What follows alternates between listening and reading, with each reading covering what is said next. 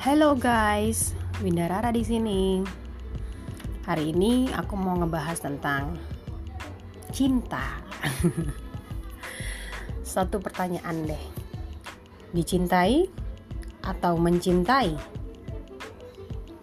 Ada satu cerita tentang um, cinta ini yang baru-baru ini bikin aku terharu ini sih aku baru baca ya. Kayaknya ini postingan yang aku temuin di Facebook.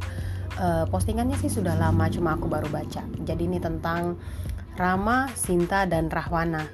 Tahu ya siapa mereka? Tokoh perwayangan. Nah yang kita tahu kan Rama dan Sinta itu dua sejoli yang cocok banget nih. Kita mau lihat cerita dari sisi seorang Rahwana. Rahwana yang kita kenal sebagai penjahatnya yang digambarkan sebagai sosok uh, kesatria berbadan besar yang sepertinya seram atau angkuh gitu. Nah, jadi begini ceritanya.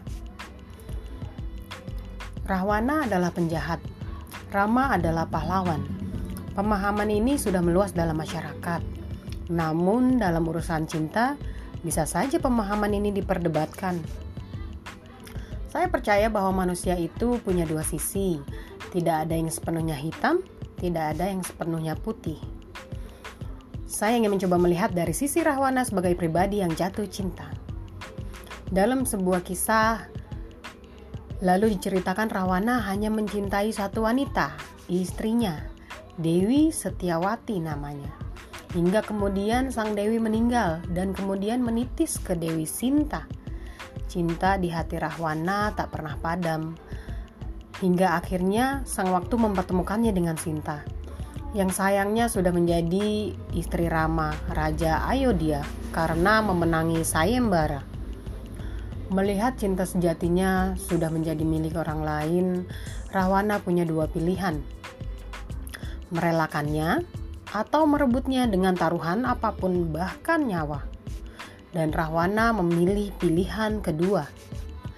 Sinta pun diculiknya dan dibawa pulang ke Alengka. Selama tiga tahun disekap, Sinta diperlakukan bak ratu oleh Rahwana. Meski dia bisa memaksa atau bahkan memperkosa Sinta, Rahwana tak pernah mau melakukannya. Rahwana tahu cinta sejati tak butuh dipaksa. Dia tak pernah menyentuhnya, dia menunggu Menunggu adalah hal terbaik agar sang dewi tak terluka hatinya, agar sang dewi mencintainya sepenuh hati suatu saat nanti, walaupun itu entah kapan. Padahal dia tahu benar bahwa titisan Dewi Satyawati itu terlahir begitu setia pada suaminya. Setiap hari Rawana mendatangi Sinta dengan beragam puisi dia selalu meminta maaf karena telah menculiknya.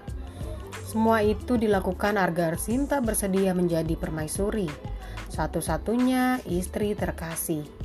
Namun Sinta selalu menolak. Apa yang datang dari hati pasti sampai ke hati. Sekejam apa pun Rahwana, ketulusannya pelan-pelan dirasakan oleh Sinta. Selama dirinya di Alengka, Rahwana berubah menjadi baik dan murah senyum, sehingga mengubah suasana kerajaan menjadi baik pula dan penuh kedamaian. Sinta mulai tergoda, tapi di sisi lain dia tak mau mengkhianati suaminya. Namun, hingga hampir tiga tahun lamanya, kenapa Rama tak kunjung juga menyelamatkannya? Apakah suaminya sudah tak mencintainya lagi? Dalam diam, mereka saling bicara. Tidakkah kau juga mencintaiku, Sinta? Tidakkah kau mengingatku walau sedikit sebagai pria yang pernah kau cintai sampai mati? Aku sebenarnya juga mencintaimu, namun aku terikat dengan Rama. Jika kamu mencintaiku, tolong relakanlah aku dan kembalikanlah aku. Kata-kata Sinta ibarat mantra yang menyihir Rahwana, sebab Selama hidupnya, hanya kata-kata itulah yang dinanti. Jika itu maumu sebagai kesatria, aku akan berduel satu lawan satu dengan Rama. Jika dia bisa mengalahkanku, maka aku akan mengembalikannya kepa mengembalikanmu kepadanya. Ketika Rama datang dengan bala tentara, Wanara plus Hanoman, dengan gagah berani Rahwana menyambutnya. Aku mencintai Sinta, Rama. Aku akan melakukan apa pun untuknya. Aku benar-benar mencintainya, bukan sepertimu yang menikahinya hanya karena berhasil memenangkan sayembara. Semua perbuatanku yang kau sebut mengacau sebenarnya adalah usahaku dalam rangka mendapatkan cintaku kembali. Pertarungan pun terjadilah. Dengan dibantu Hanoman, Rama berhasil mengalahkan Rahwana dan membunuhnya. Sinta pun kembali jadi miliknya. Dia lari menghambur ke pelukan Rama. Namun, sambutan Rama justru tak dia duga.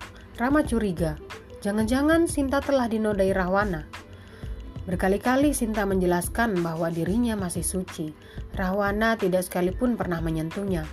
Tapi Rama tak juga percaya, hingga akhirnya Sinta nekat membuktikan kesuciannya dengan menceburkan diri ke bara api. Karena dia masih suci, api tak bisa membunuhnya.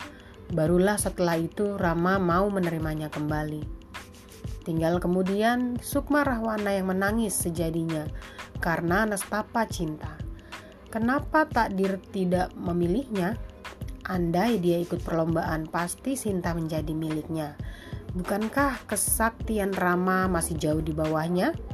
Kenapa pula Sinta memilih pria yang tidak mempercayainya 100%? Sementara bagi Rahwana, Sinta ternoda atau tidak, cantik atau tidak, dia tetap akan mencintainya.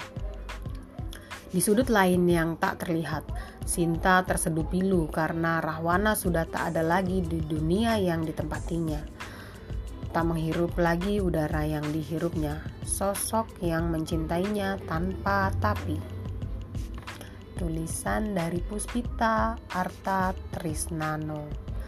Di sini digambarkan dalam kutipannya seorang rahwana berkata, Tuhan, jika cintaku pada Sinta terlarang, mengapa kau bangun megah perasaan ini di dalam sukmaku?